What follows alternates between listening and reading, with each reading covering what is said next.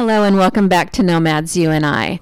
Mark Dunnigan, we got a little bit of deck building going on next door. We'll see if we can pick up some of that accidentally on our microphone today. Yep, always. I mean, that's something here at the beach that is, you're always up against the elements. That's and true. replacing dry rot. That's true. So we have learned to tolerate one another's home improvement projects in this nice neighborhood that we live in. And so we like to always do a little pre scripture hike conversation. And so today we thought just to mix it up, we would pull out a random question. So pick a number mark between 1 and 450. Let's go with number 29. Number 29 is What is on your bucket list? You know, that's an interesting question because we've been on the road for three years, right? Three full years. Oh, it has been three full years. Yes, Yeah. because we're past July 21st. Yeah, and we have seen a lot. And so, I don't know, I think that's an interesting question for like, well, what's left? Mm. What's left on the bucket list? Yeah. Grand Tetons are still, Jackson Hole and Grand Tetons are still on the list, and things like Glacier National Park up north, uh, seeing a few others or trying to hit many of the other national parks. And then I think there's silly little things, but I'd like to go to a place that grows peanuts. Really? And pull the peanuts out of the ground. I did not see that answer coming. Mm-hmm. But that does seem like, of everything that you could have said in your bucket list, that seems quite doable.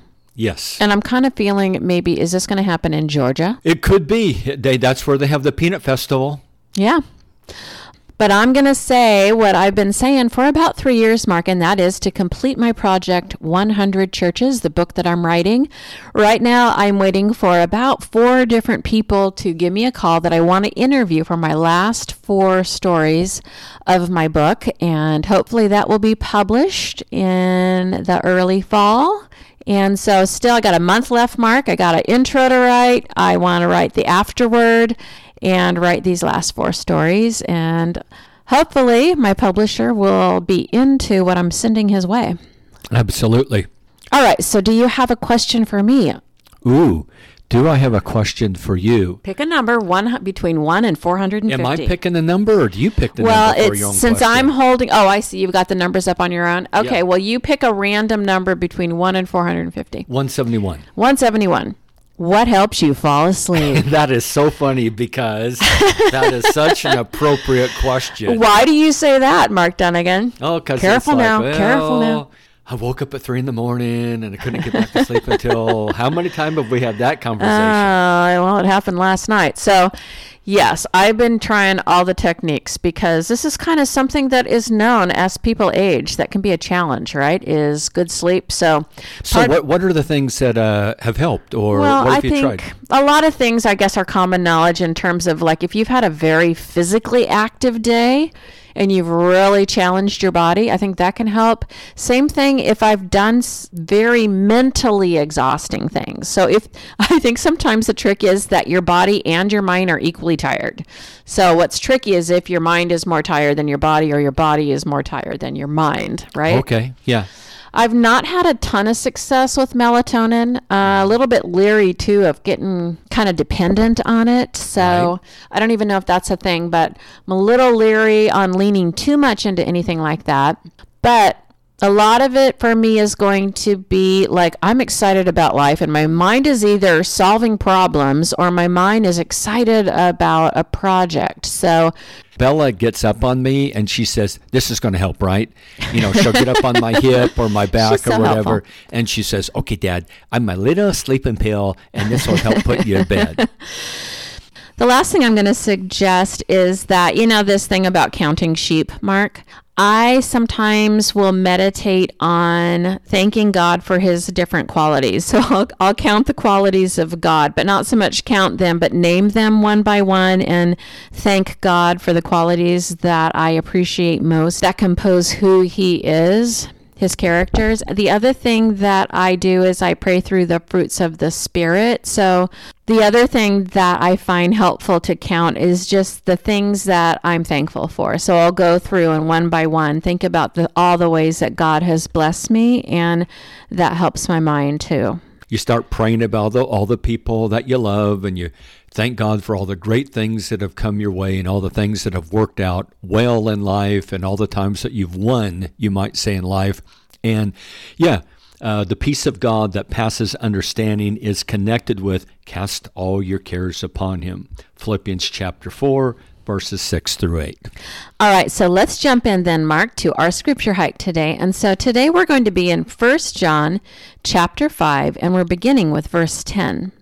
And there it says, The one who believes in the Son of God has the testimony in himself. The one who does not believe God has made him a liar because he has not believed in the testimony that God has given concerning his Son.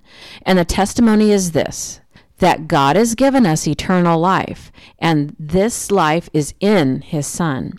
He who has the Son has the life. He who does not have the Son does not have the life.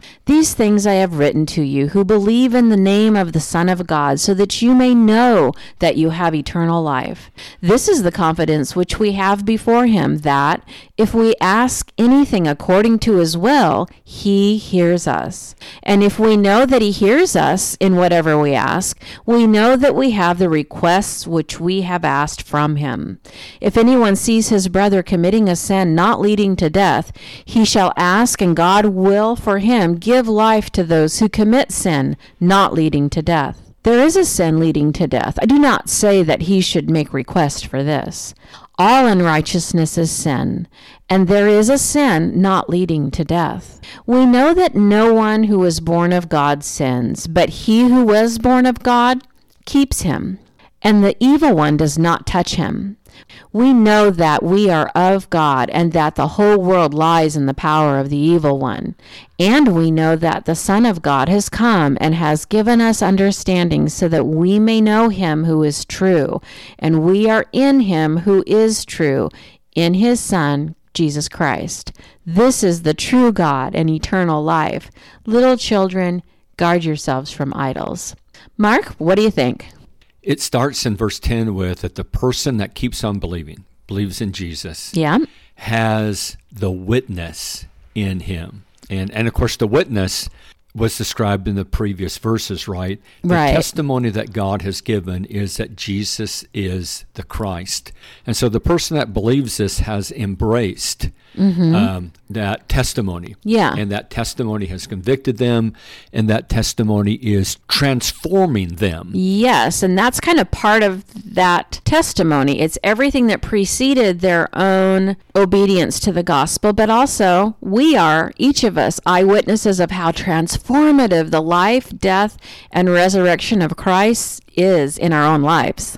So the reason I'm a Christian is not because of a feeling. The reason I'm a Christian is because I was confronted with the evidence, Absolutely. with the testimony, and I could not deny the validity of the testimony. But the verse is going to add a very serious aspect of this. The person that does not believe God, that is the person that rejects Jesus as a son of God, is accusing God of lying. Right. It says the one who does not believe God has made him a liar. Yeah, because God has given this testimony in Scripture Yeah. through the miracles, through the Uh-huh. resurrection, that Jesus is the Christ. And to say, no, Jesus is not the Christ. Mm. I, I really appreciate this because it's so easy to make unbelief into something not very serious, like, well, I read I'm the Bible. out. I read the Bible, but it's not doing it for me. you Yeah, know? it's I, I'm good not for seeing you. it. I- can- It's good for you, but not for me. And John does not allow us to play that game. Mm-hmm. John says, if you don't believe that Jesus is the Christ, One alternative. you are accusing God Yeah. of being a liar because you're rejecting the witness that he has given. Yes, it goes on to say, because he has not believed in the testimony that God has given concerning his son. And that testimony includes Old Testament prophecy, miracles, his character, his teaching, his resurrection, and his ascension into heaven, and whatever other proof that you could toss into that package.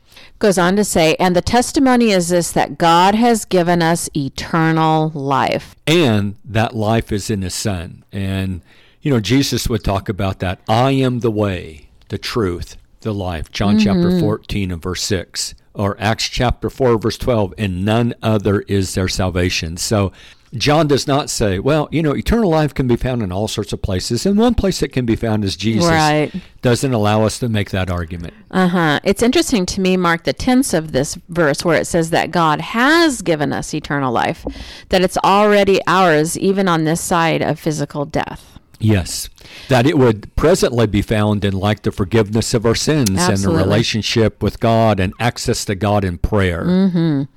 So, a familiar phrase here where it goes on to say, and life is in his son. What have we learned over and over again about this phrase, in his son?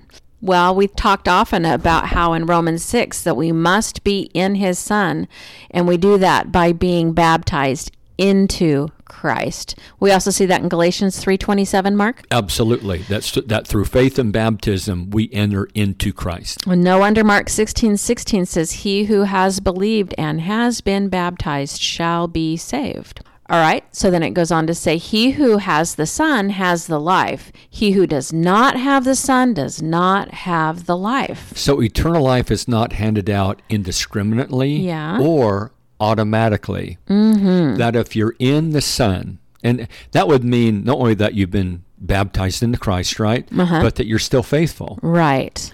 If you're in the Son, you got the life. Yep.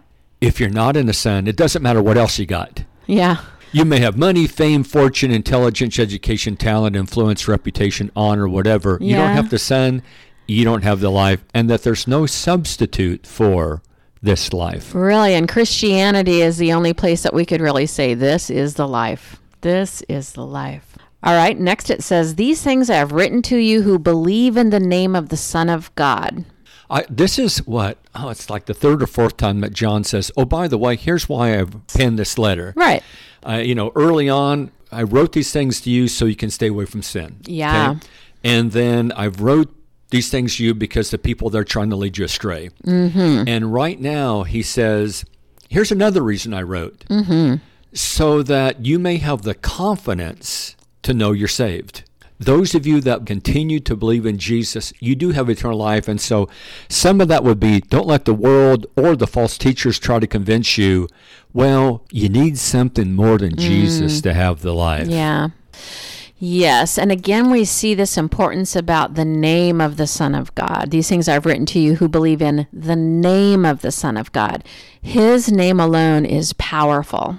And this is why even his name must be treated as holy, right? Absolutely. More and, so- more you hear the name of Jesus Christ used as if it is profanity. And so the name would stand for all that he is, Absolutely. his character, and that he is actually the Son of God, that he is what the Bible claims he is. Mm-hmm. And so, you know, false teachers try to always get you to question your salvation or undermine your salvation when you're a faithful Christian. Like, Mm-hmm. uh, you don't have everything you need, or etc. And John says, don't let them move you off this foundation Yes. that you're in Christ, you're obeying Christ, you're loving your brother as you should, you're right with God. Don't let the false teachers convince you that you don't have everything you need. Yes. God wants us to know that we have eternal life. And for the faithful Christian, Mark, I would add this. We need to continue to have faith that He means what He says when He says He has removed our sin as far as the East is from the West.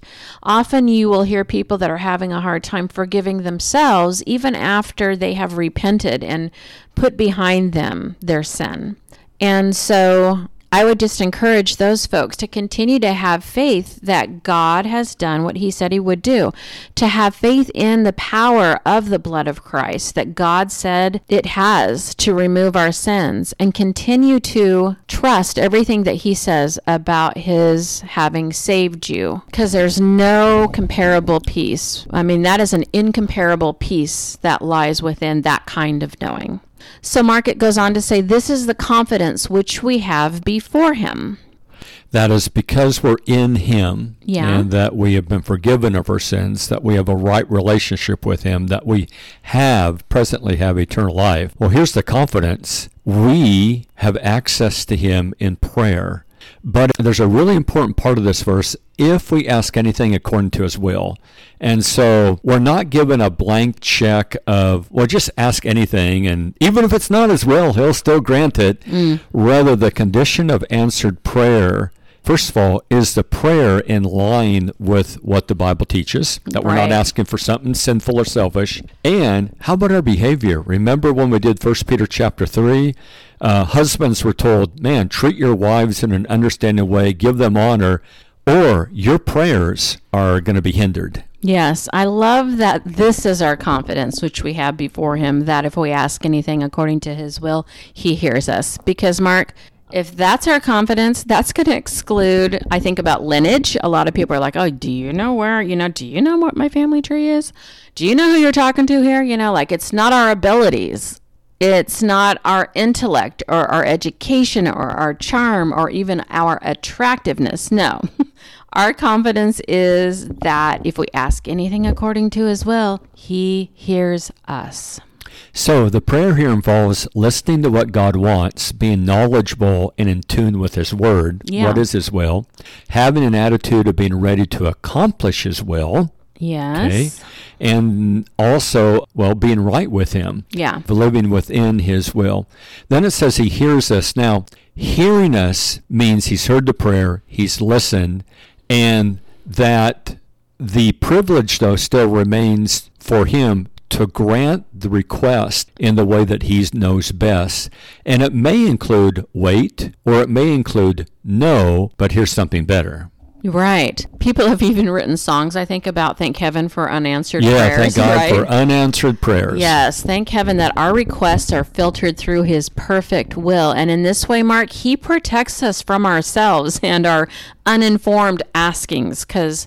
Wow, sometimes we do not know what to ask for. And my understanding is that the Spirit also intercedes for us. Romans chapter 8. Yes. And so that can also give us much, much confidence as we present our requests to God. And so then it goes on to say, and if we know that He hears us in whatever we ask, we know that we have the requests which we have asked from Him. That is, we don't have any question about did he hear that prayer? Did that prayer make it to the throne? Mm-hmm. And so that tells us that if we don't see any movement on what we asked about, Yeah. it doesn't mean that the prayer didn't make it. Okay. what would be some things, Mark, that the scriptures say would hinder our prayers? What prayers don't make it? Well, first of all, we noticed in 1 Peter chapter 3, man, if we're living in sin and not treating people right, that's going to hinder our prayer. And that was real specific, especially when it was in marriage. in marriage. If the Yeah. husband was treating his wife not with respect, not as a fellow heir of the Mm-hmm. grace of life. Yeah.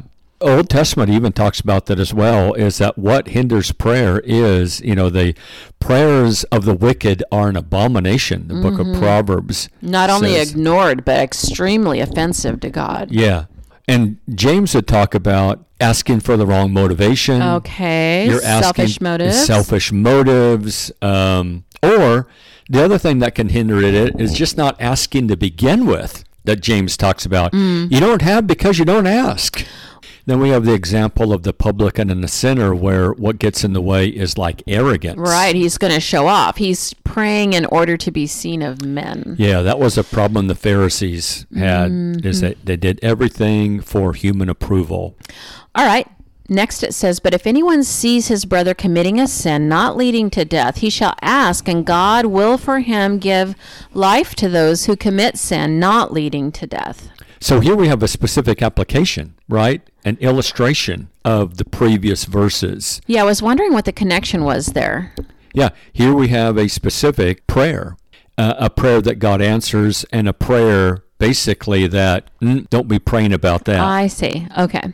So when it says if any man, that would be if any Christian Okay. sees his brother, okay, and th- this is fair that as God doesn't hold us accountable for things that we don't see Right. and can't know mm-hmm. because we have limited knowledge. Yeah. So he sees his brother sinning, so a Christian can go back into sin. Absolutely. Good point. And then we have the expression a sin not unto death mm. and a sin unto death. So all the sins one confesses and repents of, according to 1 John 1 9, are forgiven, right?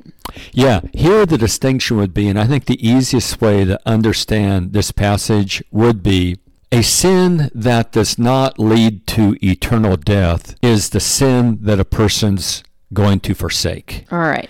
The sin that does lead to eternal death is the sin that a person says, I'm going to keep doing that. Okay. So these are not categories of sins like of what about adultery versus murder, whatever. It's, Okay. it's not like that. It's rather two basic compartments of someone's in sin, but they want to get out of it. Okay. Okay. You pray for them. Uh-huh. Someone's in sin and they're going like, I'm going to stay in this. You don't pray for that person. That is, you don't pray that God would forgive them. Oh, okay. Before they would repent and Yeah, God says, "No, I don't I don't forgive people that refuse to give up their sins."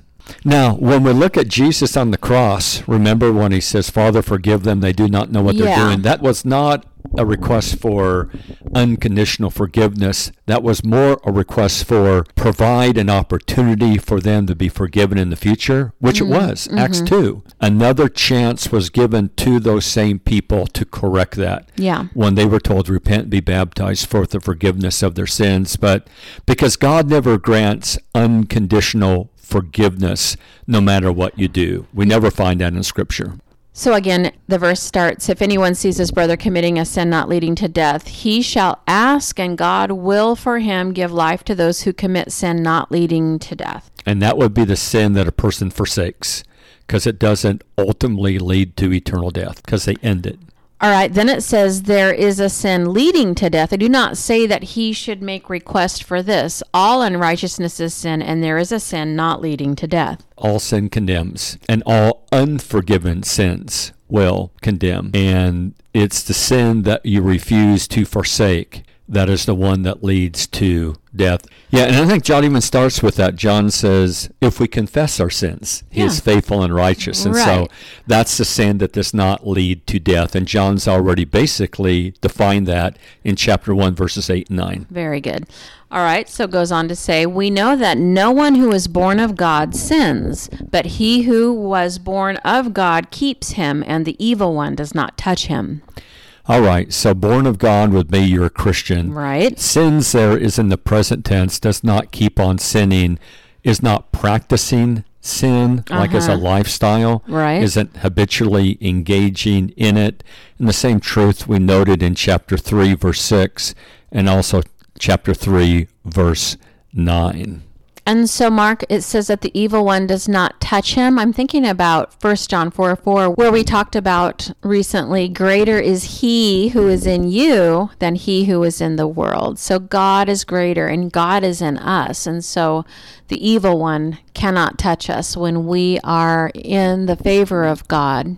Yeah, the evil one obviously is Satan. Touch here does not mean that Satan doesn't try to tempt you, etc. But I think the idea is that he's not able to grasp you and pull you away from Against your will. against your will, against from Christ. Because earlier it said that the person who's born again keeps himself or is kept. Yes. And not only is God involved in that, but the individual believer, by remaining faithful and walking in the light and confessing our sins when we do sin and owning up and being obedient and loving our brother, you're actually keeping yourself in the love of mm. God at the same mm-hmm. time. Yes, there's God's part of that, and then there's our own cooperation with God that helps protect us from the evil one. Goes on to say, We know that we are of God and that the whole world lies in the power of the evil one. I really like Ain't that, the truth, Mark Yeah, I really love that because John said, "Okay, it's clear. We know who we are. That's important that you know who you are. Yes, for sure. We know exactly who we are. We are of God. That's not a feeling that we have. That's just not a guess that we have. Mm, Both And it- physically and spiritually, we are of God. and it's not arrogant. It's the confidence that we have because we're a faithful Christian. And also, we're not under any illusions. Mm-hmm. We know that the culture that surrounds us is not our friend. Yep. We know that the whole world is outside of Jesus Christ. And so that way we properly evaluate and judge anything that comes from the world Right. our way. We diligently test and examine any voice that comes our way from the world. Uh huh. And if it doesn't line up with truth, we reject it. And we don't take our cue from the world. Yes. We take it from Christ. And I think you'll find as a Christian, the darker and darker the world gets, and it is in the fast lane to darkness right now, the less and less that we need to ask the world to entertain us or ask the world to give us advice, etc. You know, that we will be turning to God more and more for our times of refreshing and for all that is good in this world. God's creation is not boring. Yeah. And so it's like you're really selling yourself short if you're relying upon the world's entertainment to give some sort of meaning to your life. Mm. It's like the whole world is a garden with fruit that you're you are allowed to consume. You know that God has given us so many sources of refreshing ourselves, and if I'm going to listen to it or watch it or hear it or look to something to entertain me, I want it to be in some way. It's going to either make me physically stronger. It's going to make me intellectually stronger. It's going to make me in some way better. And I think that's a good approach to deciding when I'm done with this, how am I going to be better? Great observation. Next, we have these thoughts. And we know that the Son of God has come and has given us understanding so that we may know him who is true. And we are in him who is true, in his Son, Jesus Christ. This is the true God and eternal life. John was up against the Gnostics, and the Gnostics is the whole idea of we know, we know. Mm-hmm. And so the Holy Spirit ends the letter with, we know.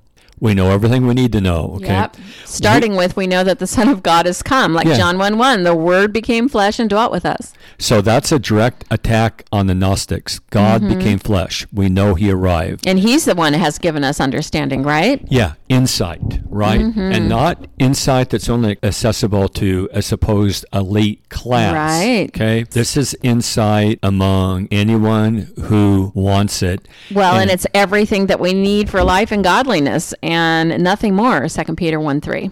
Yeah, and then the way John's going to phrase that is everything for life and godliness. He's going to phrase it as you know him that is true. That is, mm-hmm. you know the ultimate reality, God. And we are actually in a right relationship with that ultimate reality because of his son, Yeah. Jesus Christ. And then he says, this is the true God. Yeah.